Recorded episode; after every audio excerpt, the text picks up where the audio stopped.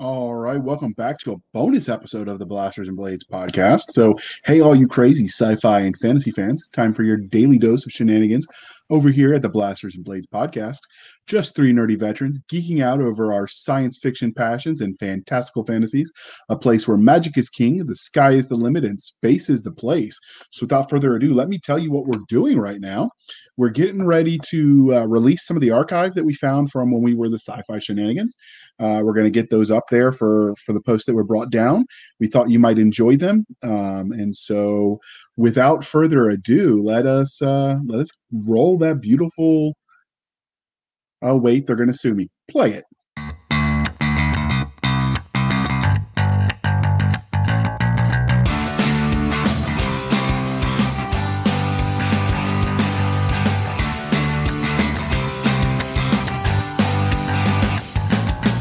Hey, all you crazy sci fi fans.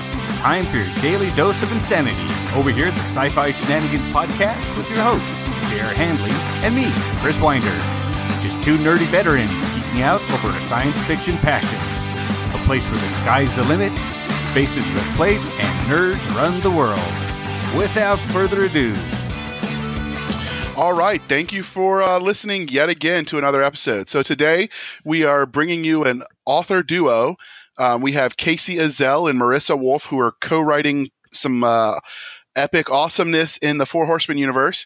So first, let's introduce. Yay! Explosion! Yay! Um, so we have Casey Ezell, who is an active duty U.S. Air Force pilot. Nobody's perfect, but you know, go Army.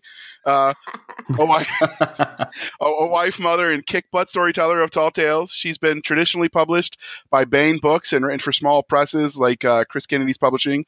Um, and she's also, spoiler, but she's got some scientist friends she's going to try to wrangle up for us so we can talk to actual real experts on stuff. So that is, double yay. woohoo, Yeah, that I'm is pretty Casey. good at talking my friends into doing things, right, Risa? Uh, yes, this is accurate. Outstanding. I, I like the persuasion. And so the other uh, ge- guest today is Marisa Wolf, or Risa. Uh, she's a former middle school teacher, now working in the education nonprofit world, who lists herself as, and I quote, a baby author who has two short stories with small and independent cre- presses, the Copper Dog Publishing and Chris Kennedy Publishing, and is co writing, as we said, a novel with Casey coming on February 23rd. So you should be out right about the time you're hearing this. Oh, and apparently, this is her little tidbit about herself. She once headbutted an alligator. Uh, in my defense, the alligator head butted me. Just, just want to clarify. I- I'm sure it had it coming. But the real question that everybody in the 101st wants to know did you make a sweet pair of jump boots out of them? no, I didn't get to eat it. Unfortunately. I didn't say eat it. I mean, that's cool too. I, I just want to know what kind of boots you made out of them. Yeah. no, no, it lived. It lived its life. I, I'm sure it's an 11 foot monster now out in the world waiting to headbutt innocent people. What a softie. I was 24. I was very surprised. Okay, okay. I guess I guess you get the passive surprised too. youth. so the other part after the introduction that we like to do is tell the audience how we first found people. And so um, I found, uh, I met, found, whatever, um, Casey at RavenCon in I think it was 2017. I remember Chris Kennedy introduced us, and all I remember was she was super friendly. Uh, she was sitting on a panel about writing uh, military and science fiction and fantasy with with a combination of authors she was pretty fun. I, I, I seem to remember someone making an Air Force joke, and her reply was Moab, and then an expletive, which we won't repeat here because you know kids listen. Uh, and then we just sort of stayed in touch, and and you know she's she's fun to get to know. I've seen her interviews on the Keystroke Medium uh, YouTube channel, which were a blast. If you haven't seen it, you should check that out. And did, did you know her before before this podcast? No, apparently I've been living under a rock. Either that or JR knows literally everyone. I think maybe JR knows everyone. I think so. See, That's that's that's the feeling I'm getting. See, the trick is, is one, I just give no flying Fs, and uh, I just don't care if people tell me no, so I'll talk to anybody. Yes, no fear of rejection. None at all. nice. that, that's a good thing. That's a good thing. And so uh, we, we, neither one of us knew Marisa. We met her um, through Casey as her co-writer and friend. Um, so we're both gonna, all of us are gonna meet her for the first time today. Woo! New friends. Yay. Yeah, so right. Marisa, Marisa and I met, gosh, a really long time ago, um, and uh, we met through um, basically uh, Dragon Riders of Pern fan club online, and Oh, our love shared love, right? And uh, so our shared love of dragons and riders, and and um, you know the shenanigans that they get up to together. Um, was what originally brought us together and uh, got us writing together, and um, and then when uh, when I started working on Assassin uh, in the Four Horsemen universe for Chris Kennedy and Mark Wandrey, I realized that I really wanted to do that. Um, I, I wanted to tell the story in such a way that I required a little bit of help. so I was like, well, who do I know that's a kick-ass writer, or sorry, kick-butt writer? And uh, I'm sorry, I'm you're gonna have a hard time with me and my my mouth. I apologize, but um, but yeah. So I called her and said, Lisa, hey, uh, what are you doing? You want to write a book? And uh, she said yes, thankfully, because uh, it really the the story is really good, um, and I, it would not have been nearly as um, dramatic and fun and epic um, without Marisa's uh, contributions. So Well, that's nice Aw. and sanitary. You, you want to know how I got Chris Sure, to write yeah. with me? I, I found those comp- I found those compromising pr- pictures, and I said, "You write this book, or these might accidentally go online. I don't know. I'm not saying I would be Yeah, the do it. needed the money. Got it. See, my guess would have been you write this book or else I will keep these pictures private. I imagine you want those out in the world, no? Well, he was a Marine, so all bets are off. That's what I'm saying. I'm I'm almost speechless. See, the hard part with Chris is he gets so into listening to the interviews. Sometimes we have to remind him he's the host. right. We, we had that problem with uh, with Josh. It was uh, when we did the Josh Hayes interview. It was reminding him, "Hey, you're supposed to be the co-host." Right. That this is actually being recorded and that I need to participate. He was he was just enthralled. Josh is along. a fun guy. He's really So that's he's always really interesting and, and has a lot of great stories and stuff too. So it would be easy to fall into that trap, I think, with him. Yeah, we we talked to him about his Cool. um his uh what was it Peter Oh, Pan yeah. and Space books. So that that was definitely interesting. But uh he's come out of hell, so he talks a lot more now. I think he gets ten words an episode.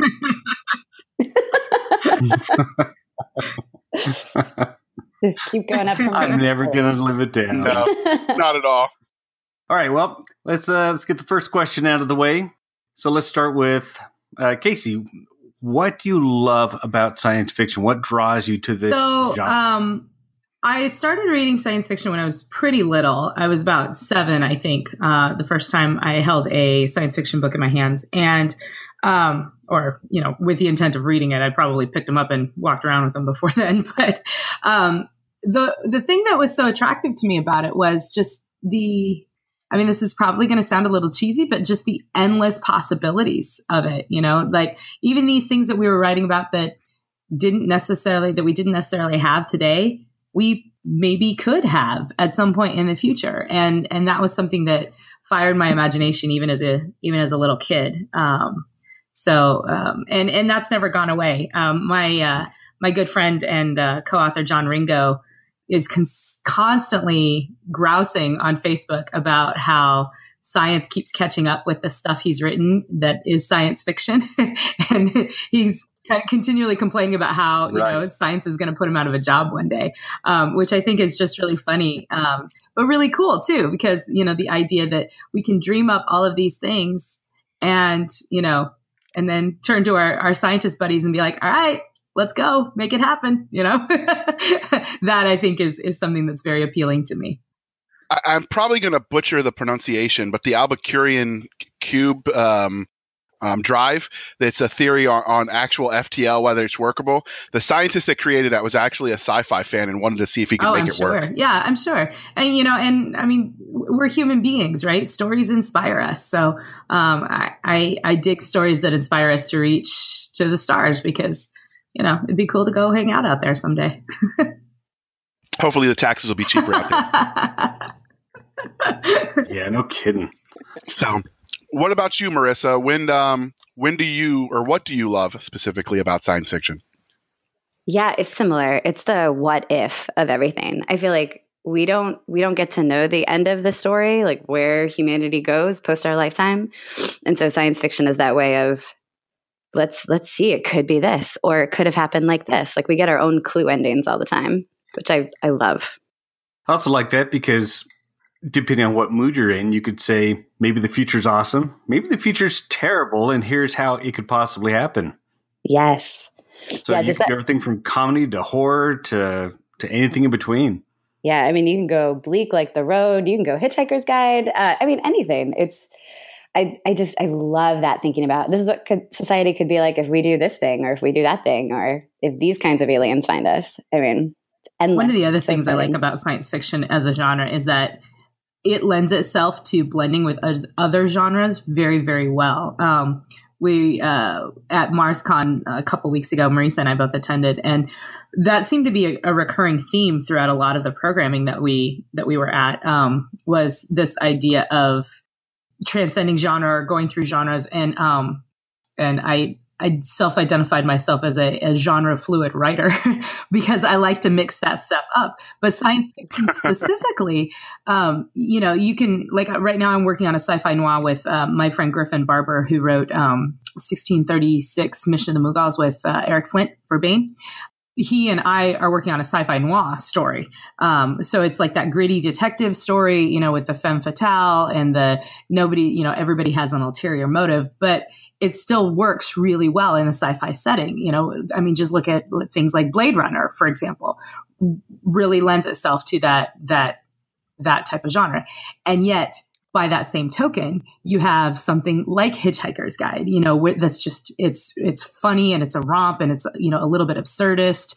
Um, you have um, incredible, incredible romantic love stories in sci-fi. I mean, Han and Leia, you know, for example, um, is is one of the classic love stories that that people talk about all the time, um, and it's in a, but it still lends itself and interweaves really well with the sci-fi setting. So that's that's another reason I think that I'm particularly drawn to this genre specifically. Okay, um, so what's your first? Uh, we'll start with with uh, Marisa this time. What's your first memory of watching, reading, or playing games? Do, doing your first act where you're in the science fiction genre and you say, "This is for me." Oh, yeah. So I would say step one was just watching Star Trek and Star Wars with my dad. Um, so I've never lived in a world without Star Wars, and that is, I think, the way it should be.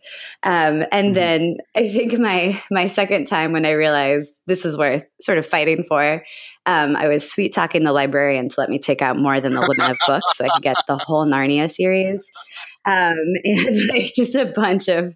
I just really needed a lot of books, um, and it worked because I was a giant nerd even when I was like seven. Um, and she could just see that like nerdness shining in my face and was like, all right, fine, you can take out extra books. It was amazing. I've done that before. That that is a lot of fun. And it feels like a win, even though really the librarian feels like she got a win too. Yes. yeah, like I, I, like to say I sweet talked, but I'm sure like I twisted her arm super hard. I'm sure she's like, uh, "Yes, young lady, you can have all the books. Here you go." um, for me, you, it was probably I feel like I, I answer this question the same way for so many, or I feel like I give this answer for so many different questions relating to like important moments in my life. But for me, it was reading, it was reading Anne McCaffrey's Dragon Realms at age seven. I read about these people that were, you know, far future descendants of Earth, um, riding around on the backs of dragons. Was like, um, yes, yes, please. That's what I want to do with my life. And um, and uh, and so here, you know, here I am, um, and uh, that that really shaped me. yes, I would like a pet dragon too. Yeah, but they're not pets, though. Mm-hmm. I think some partner, yes, oh? partner, partner. True. I think something else I like about science fiction, and I've just discovered this recently, is you, you were talking about the genre mixing, like mixing the sci-fi and the fantasy. Really, having spells or having magicians or having magic in space could be explained by technology. You know, the author C. Clarke Absolutely. quote, any sufficiently advanced technology yes. is indistingu- indistinguishable from magic. You could always just say, wink, it's technology. But it looks just like magic. It acts just like magic. It's so much Yeah, fun to, to mix that together. Yeah, the Right, hand waving right. of it all. We um we actually did a little bit of that in Assassin. Um, so uh, for for those in your audience who aren't super familiar, um, Assassin is a book that exists in the Four Horsemen universe, which is a universe created by Mark Wandrey and Chris Kennedy, and the um the main thrust of most of the series is that this is a it's a galactic environment that whose economy essentially runs on mercenary activity. Um, but Marisa and I had the opportunity to write about a race called the Depik, which are this felinoid race of really sociopathic assassin killers that are super cute and fuzzy at the same time. And um, like cats, basically. They're cats. So Hashtag hashtag cat assassins. Um, and one of the things that uh, so Chris Kennedy actually created the race um, kind of as a as a in a cameo in um, the Golden Horde, his mainline novel, The Golden Horde. And what he talked about is that they were immune to nerve agents that worked on pretty much everyone else, and that they could appear to disappear. Um, and so, one of the fun things that Marisa and I got to do in developing this race a little further, you know, to have their own standalone novel, was figure out exactly how those things worked and how we could create those quote unquote magical effects and explain them uh, with the use of technology and biology and, and alien physiology and stuff. And it was, I, I thought that was a lot of fun. I don't know if, I don't know if you did, Marisa, but that was, that, those are the highlights for me. Now, did she co-write the uh, short story that uh, got so much acclaim in the anthology, or was that already existing when Marisa came in?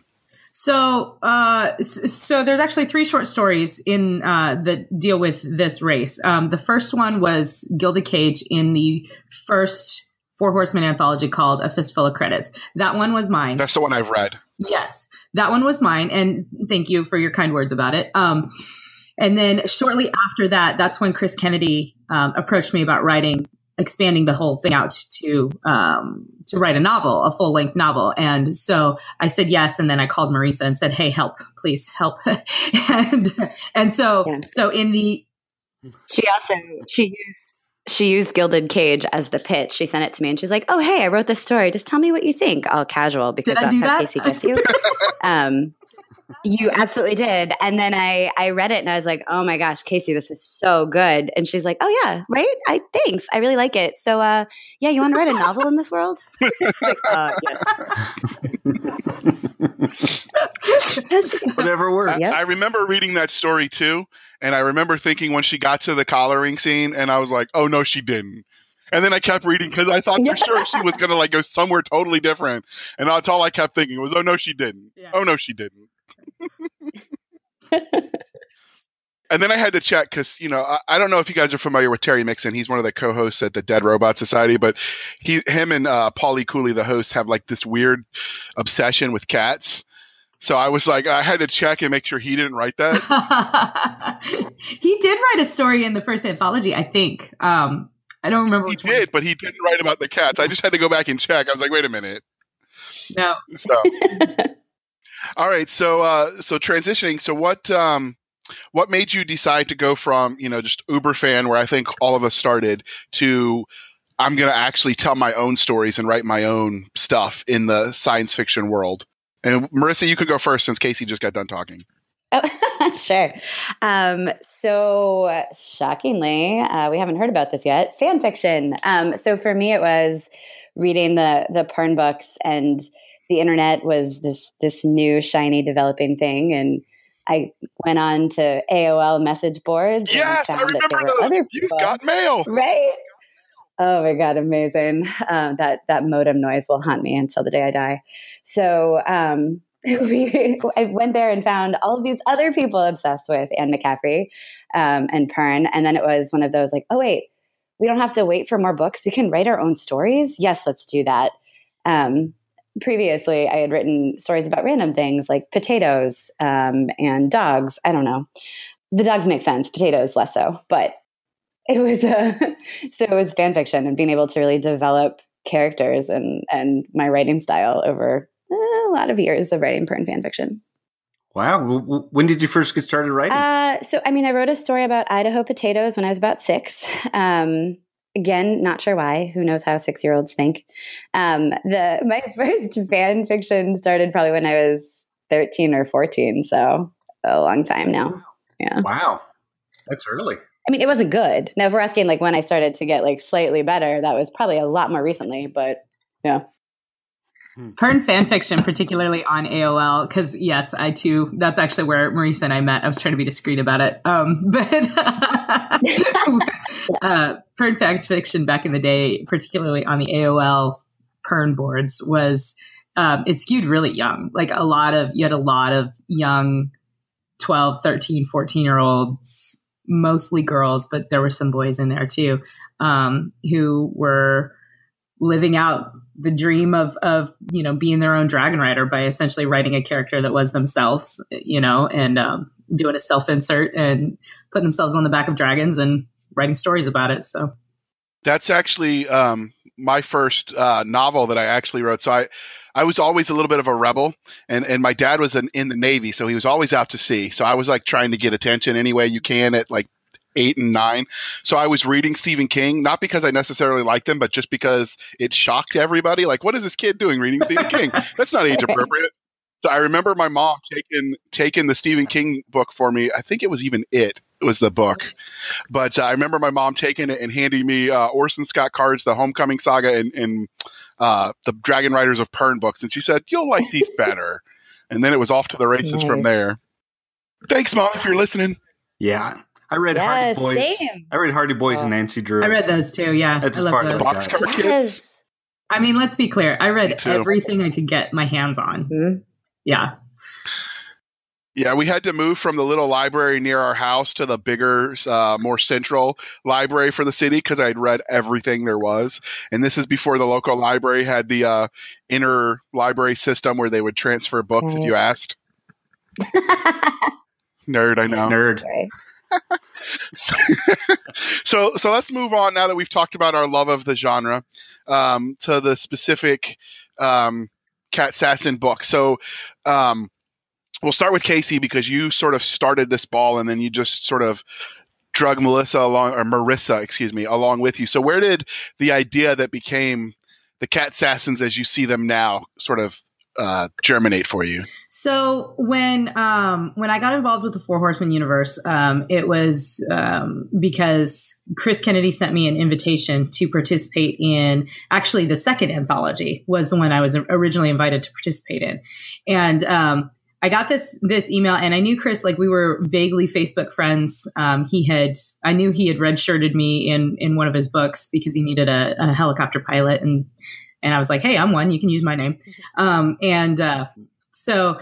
Uh, but I didn't know him very well, so I got this email saying, "Hey, we're we're putting together this anthology set in this universe, and the uh, the invitation included a universe Bible that was actually really comprehensive, and I was kind of impressed by that. And so, but I didn't really know Chris very well, and I and I was only very peripherally, you know, aware of what the Four Horsemen universe was. And so I went to a couple of my friends, notably um, Dr. Rob Hampson, um, also known as Speaker to Lab Animals, who he's one of those people like JR that knows everybody. So I was like, hey, Speaker, do you know this guy? Like, what is this? Is this legit?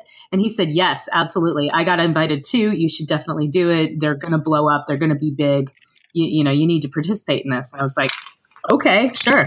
So I read through the Bible again, this time with a little more intent. And um, one of the things that that was so attractive to me was in the invitation they said look you you know our story is mostly about mercenary races we have there's enough room for pretty much everyone to come up with one mercenary race of their own if they're interested but no more than that and i loved the idea of creating a new alien race but my mind kept kind of going away from mercenary and more towards like the covert side of things.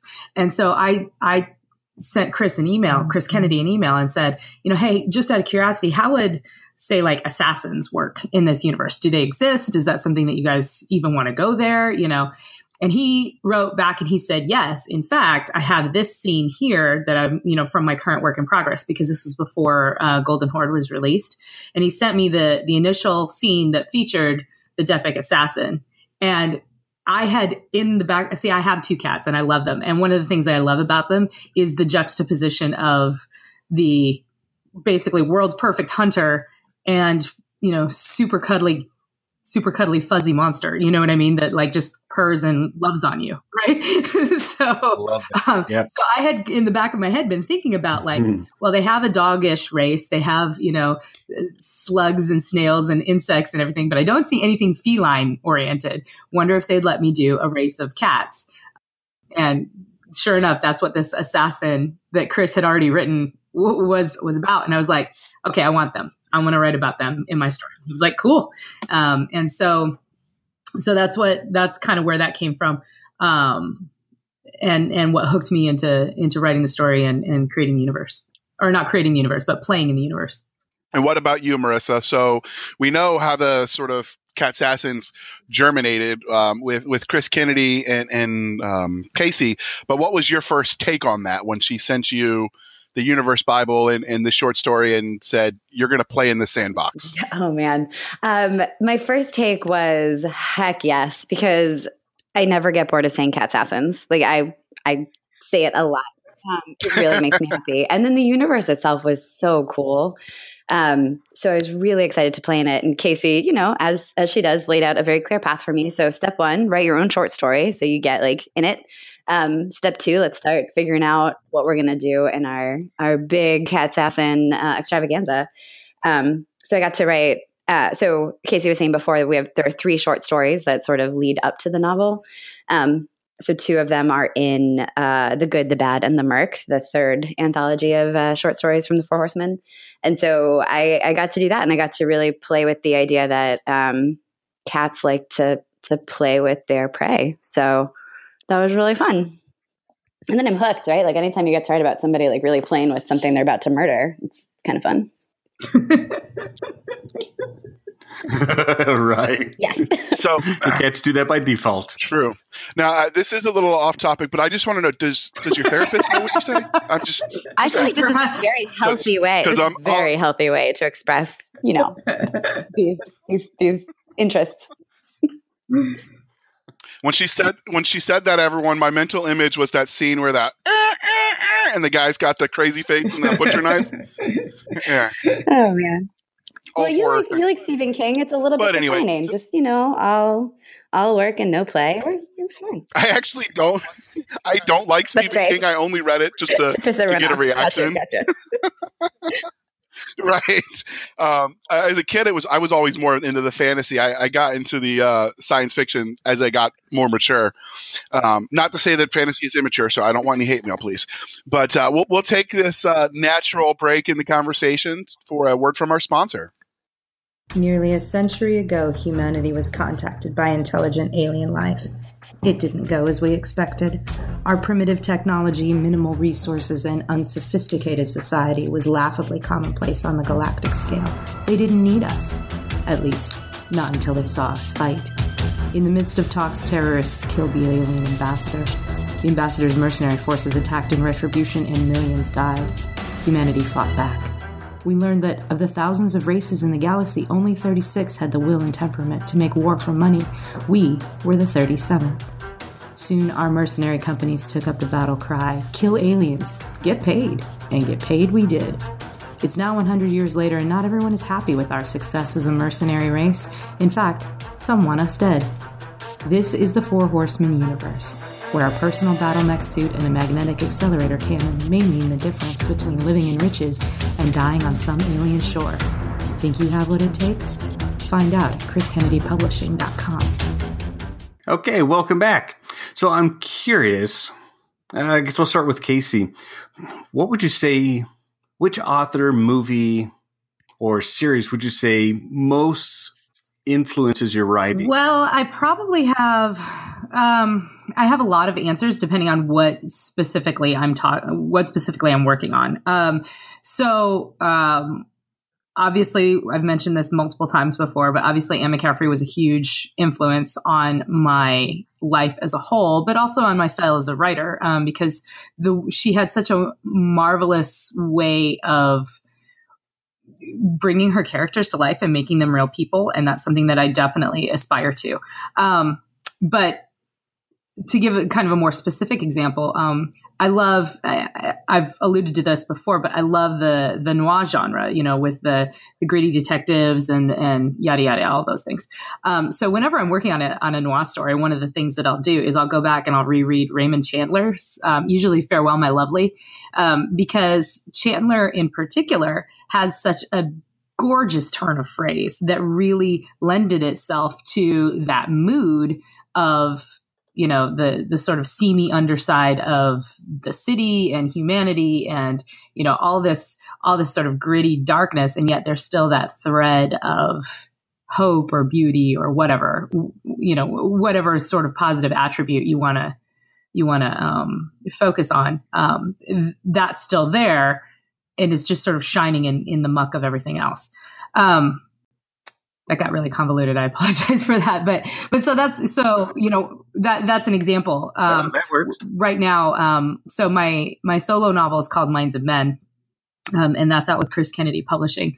Um, when it, it's set in uh, 1943, um, in the basically in the air war over occupied Europe, and when I was um, when I was writing that, um, I was, you can ask Marisa because I was talking to her about it. Like I would um, read things, you know, read um, stories set in that time and listen to music from that time and things of that time. Just, if nothing else, just to help me build the mood so that I could get my head kind of the way that, you know, thinking the way as, close to the way as, as my characters would think as possible, if that makes sense.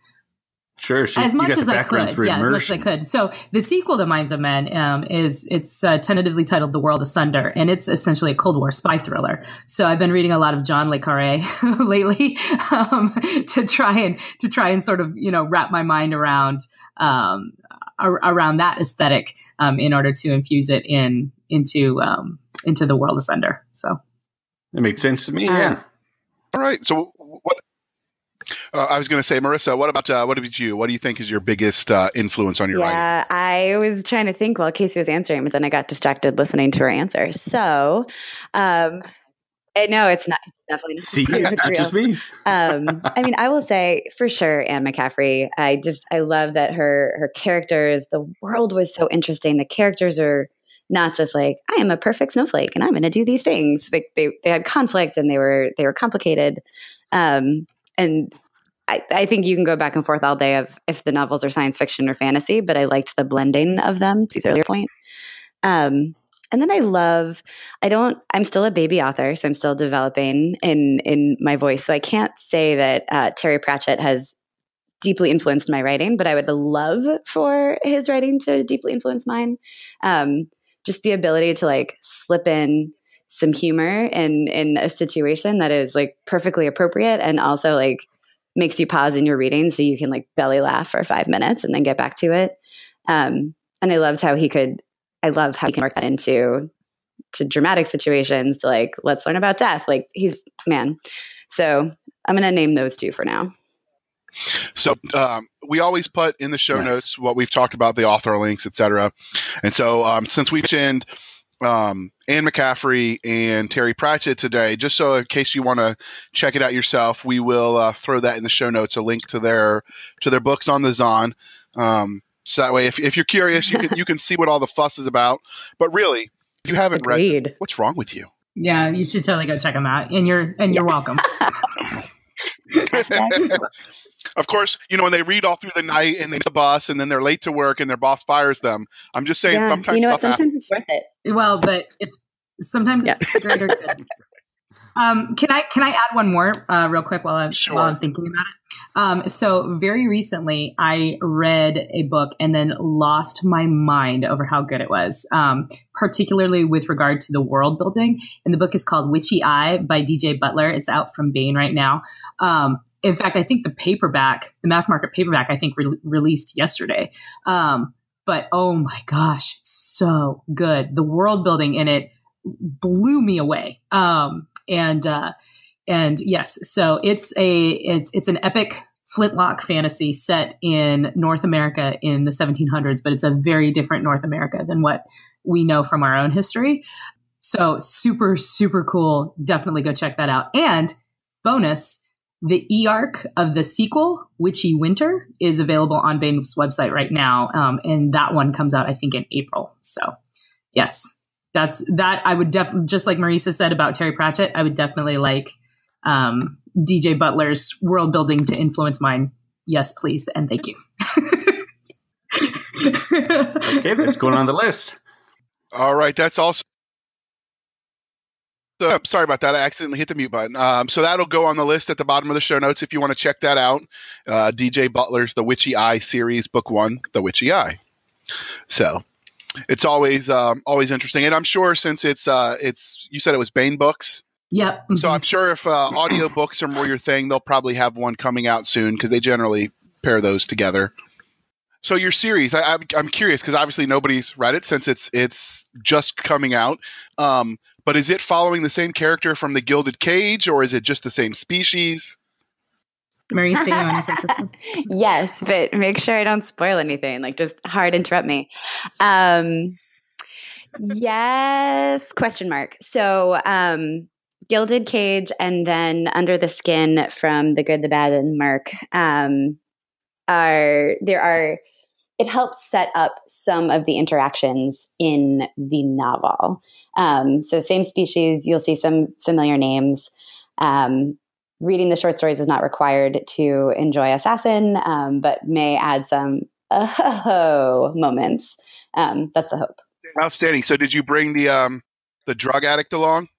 Yes, yes. Um, so the so the main characters in Assassin are the four. It, um, the main character in Gilded Cage is a human drug addict who um, interacts with one of these cat assassins, um, and that that individual cat assassin, her name is Rio. Um, the four the main characters of Assassin are Rio's four children, and um, the human drug addict who um, became Rio's pet in the first story, Gilded Cage. Spoiler alert.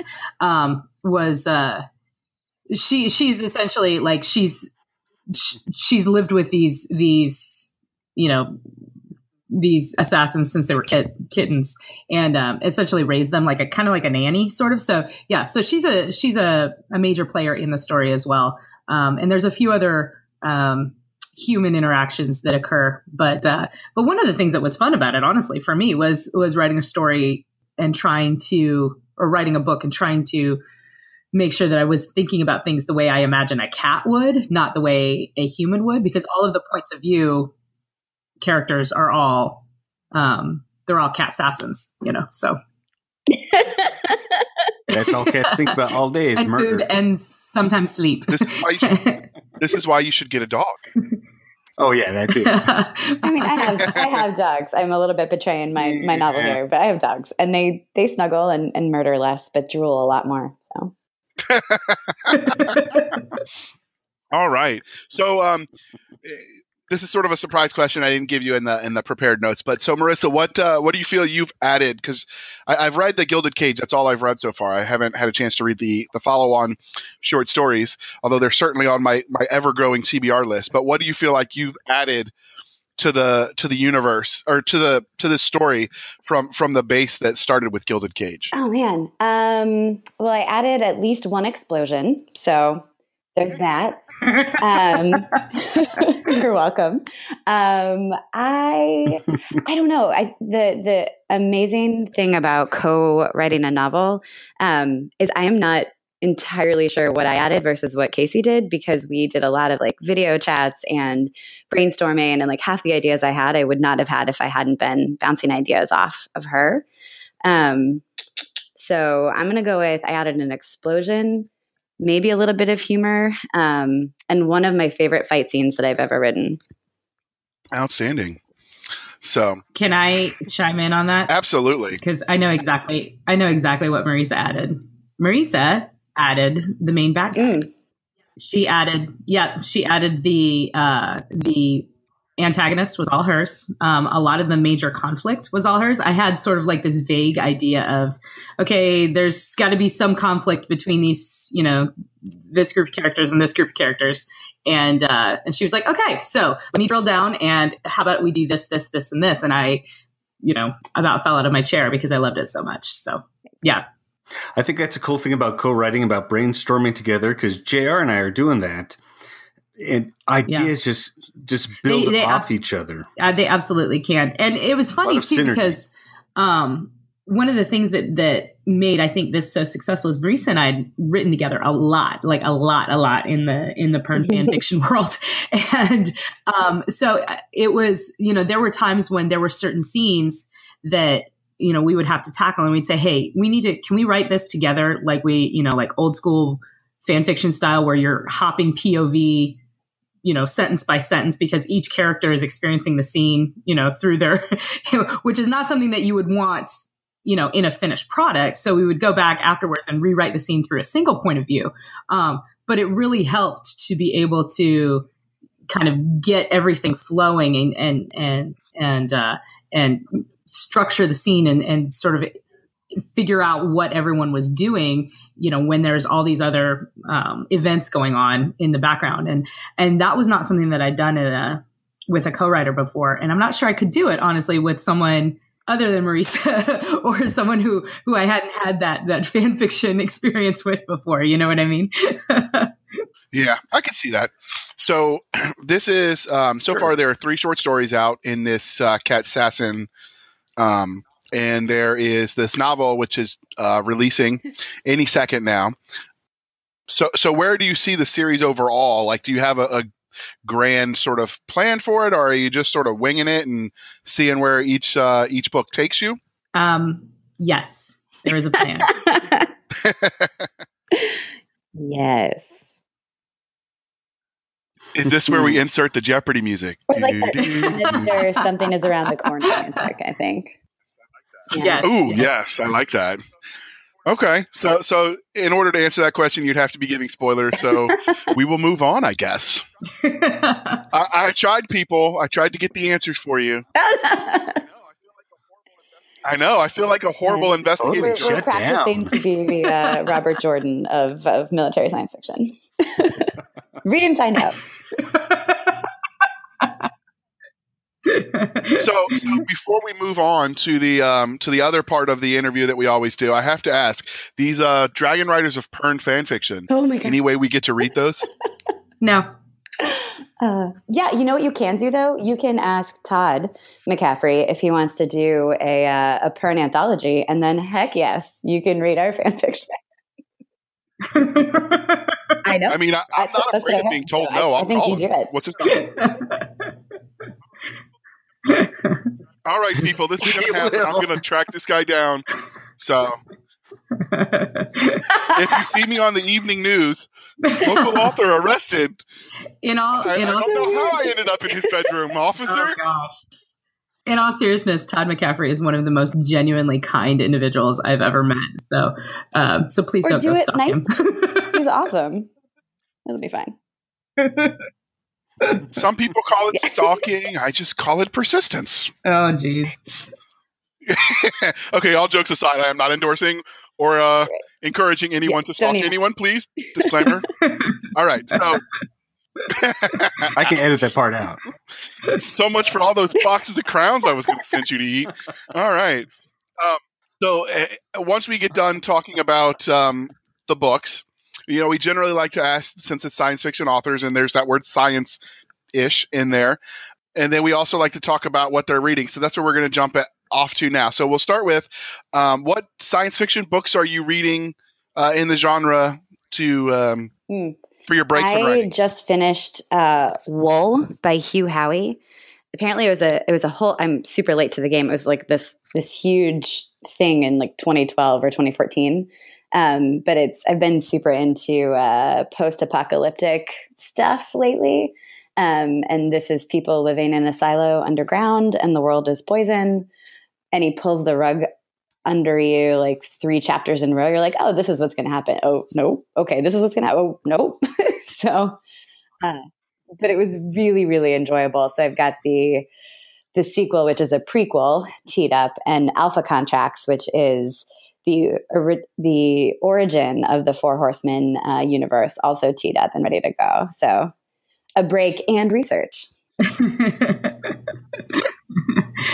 um, let's see. So I've been um, on again, off again, sort of going through um, Chuck Gannon's Terran Republic series with his Caine Riordan character, um, which, if you're into some hard sci fi, that is top of the line stuff right there. Um, and uh, Caine Riordan is, he's like a, it's kind of like 007 meets um, hard science fiction, I guess. I don't know. It's, it's hard to describe, but it's really, really good stuff. Um, so I've been reading that. Um, I too have alpha contracts teed up and uh, and ready to go um, because I've. Uh, I mean, obviously, I'm writing in the Four Horsemen universe, so I'm I'm really invested in it. It seems really cool. And then, um, other than that, uh, I'm midway through Witchy Winter, which is not science fiction; it's fantasy, but it's amazing, and I'm sort of drowning in joy reading it. So. Um, so once that's done, I'll, I'll go back to the sci-fi stuff. Okay. Um, are you planning on Marisa the Wool book? I, I, think there's a sequel to that, isn't there? Are you, are you planning on reading that one? Yeah, it's uh, Dust, I think, um, or it's another one-word thing. And yes, it is on my Kindle. And you know, once I get caught up on my uh, writing goals that I'm a little behind on, then yes, I get to reward myself with that. Okay, so I just googled it, so we're we're not you know making stuff up. It's uh, book two is Shift and book three is Dust. Sweet. So for the for the trilogy. So anyway, don't want to steer anybody wrong, nice. so we try to correct ourselves. I but uh, so you're planning on reading them. You're, you're hooked enough. You're going to keep going. I am. Yeah, I want to know. You bury people in silos. I want to know what happens. Outstanding. I mean, I wouldn't mind my own bunker just in case. Just saying. I think you Seriously, can buy them feel- in like North Dakota or South. Actually, I think in South Dakota, there's like old school um, missile launch facilities that they'll sell you, and you can rehab them as a as a house. You think I could sell my wife on that? Right. right? I mean, I, did you know I, I'm, I'm just thinking of all the possibilities. I mean, they are big enough. I know that they are big enough that you can have an indoor underground swimming pool facility. Obviously, I mean, how else are you going to survive the zombie apocalypse? Right. I mean, obviously you need that. Gosh, yeah, I've got to, I've got to get on this, man. Absolutely. Whew. All right, people, coming to you from a bunker in South Dakota. You said. All right, and uh, what about what about UKC? This Terran uh, Republic. So, um, is that one that you're hooked on enough that you're going to keep reading the the universe? Oh, absolutely. Oh, absolutely. So, um, Chuck Gannon's another friend of mine, and he he gave me he gave me the second book, and I was like, "Oh, that's very clever of you to give me the second book in the series." And he said, "Oh, but the first one's free on uh, online." So I uh, so I read the first two, and um, and yeah, they're they're really really good. Um, it's again he's got some such comprehensive world building really complex and interesting characters that like to the point where sometimes they do things and i get angry at them you know like angry right. at the characters and uh, what's uh, you know? just because so. it sounds interesting i want to look it up you said what was the name of the first book the first book is fire with fire by charles gannon and um, all of them are available from baen and the first one is fire with fire is available uh, on baen.com as part of their uh, baen free library so, so um, that's listed as the just for for people looking it up. It's the Caine Riordan uh, series is the name of of that series. I think it's actually. I think the name of the series is actually the Terran Republic. According to Amazon, I mean that doesn't mean they're right. It's Amazon. okay, it could it could go either way. But sure. um, but I, I, only know that because I, I, pulled it up because I was curious. Um, the covers are pretty sweet though, man. Right? That's sexy. Yeah, mm-hmm. some really cool art. Uh, Bob Eggleston, I think, is the artist who does who does Chuck's covers, and he's his work is amazing. Bob, if you're listening, call me.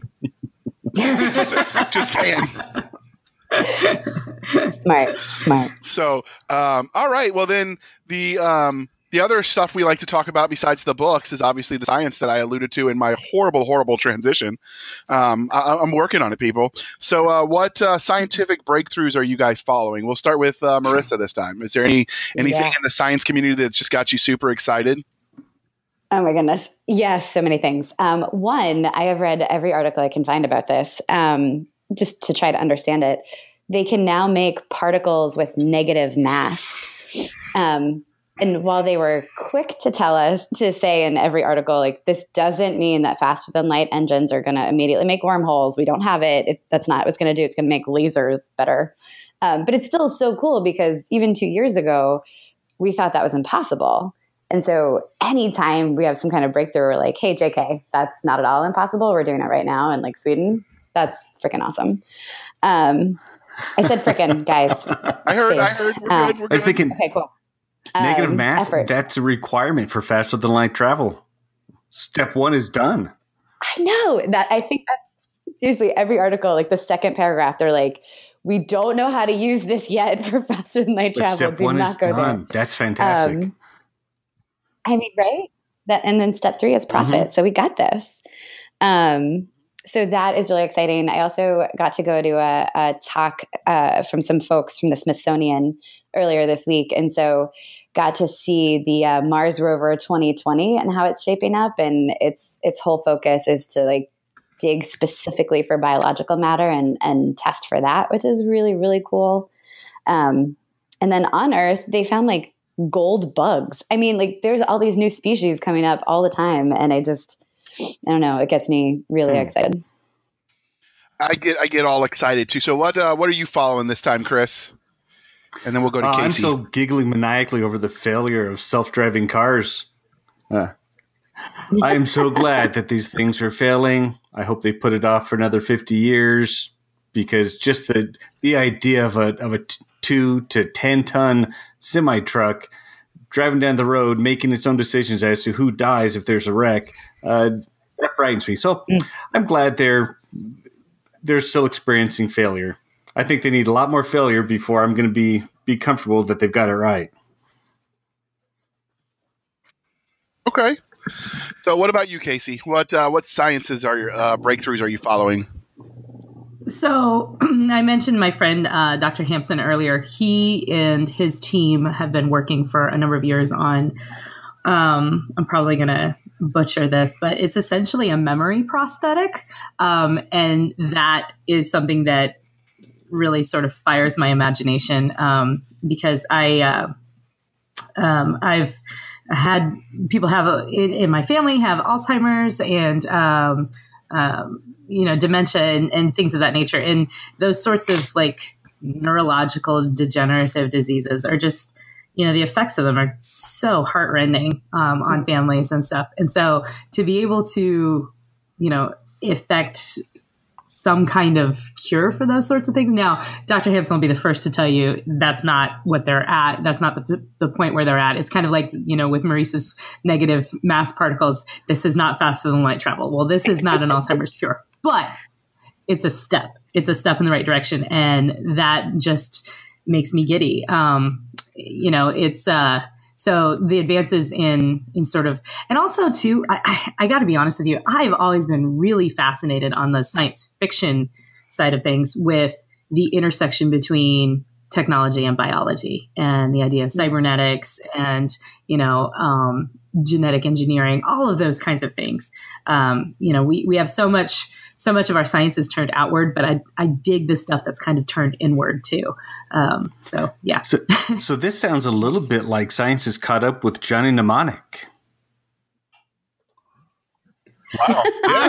I mean, I you'd have to yeah you'd have to talk to the speaker about it you know more specific to get more specific but um, but yeah it's it's really cool stuff and they've they've had really great success with their trials and you know and it's great for me because like I said you know Dr. Hampson is a is a personal friend so like I kind of get the inside scoop on you know how things are going and and you know what they're hoping for and stuff like that That's awesome.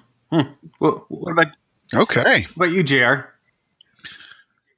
So I uh been I, I follow all the the latest uh, publishings just because you know obviously the same reason you all do, and they have an article on the um livescience.com which is a pretty neat website if you, if you don't follow it but they have an article about now they're they're suspecting that oxygen isn't the only possible signature they look for for signs of life uh, we've mentioned Ooh. in last week's episode that uh, they found micro microorganisms in the sulfur flats that were sulfur based so now we're reevaluating what we think it takes to have life.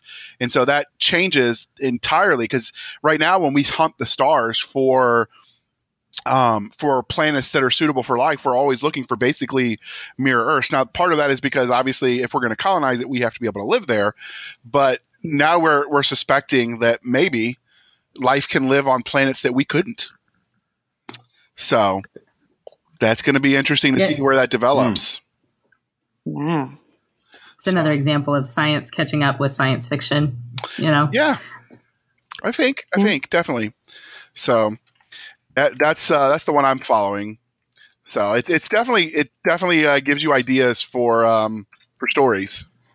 hmm It sure does. That's why we all got quiet. We're all going, hmm, how could I use this? I know.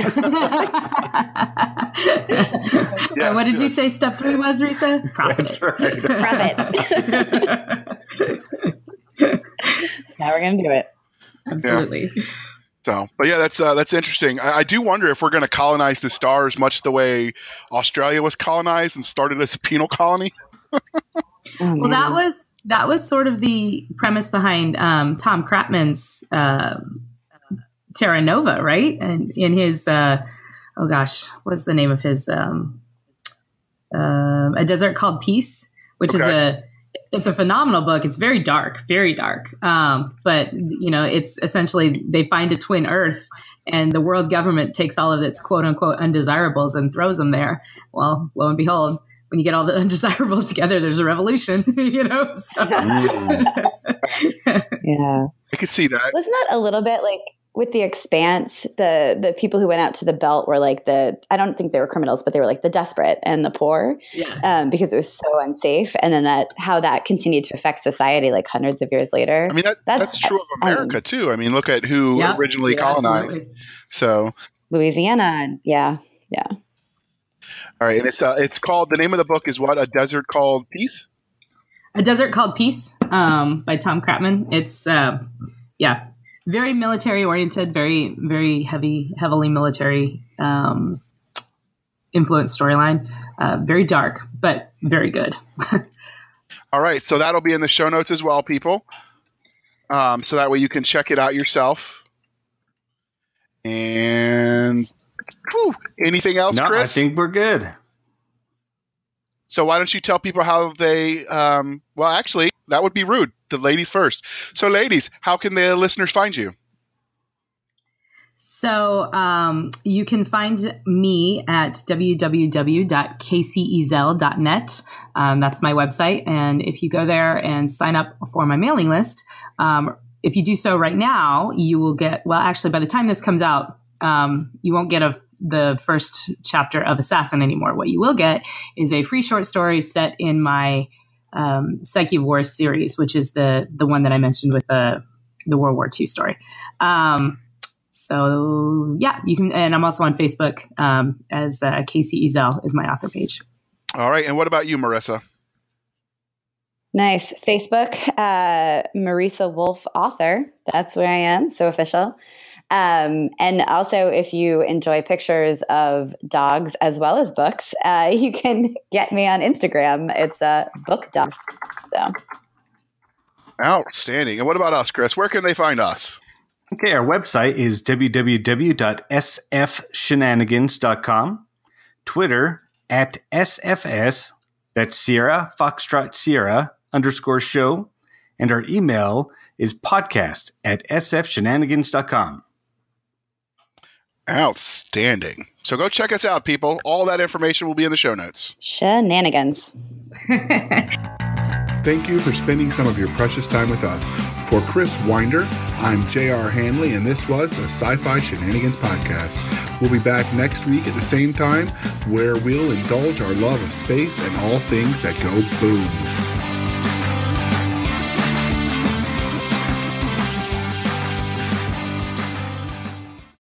All right. Thank you for sticking with us through that uh, archived episode that was in the uh, in the digital memory hole that we found. We thought you'd enjoy it.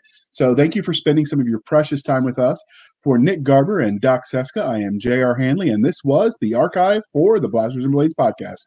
We'll be back at our regular scheduled time where we'll indulge our love of nerd culture, cheesy jokes, and all things that go boom.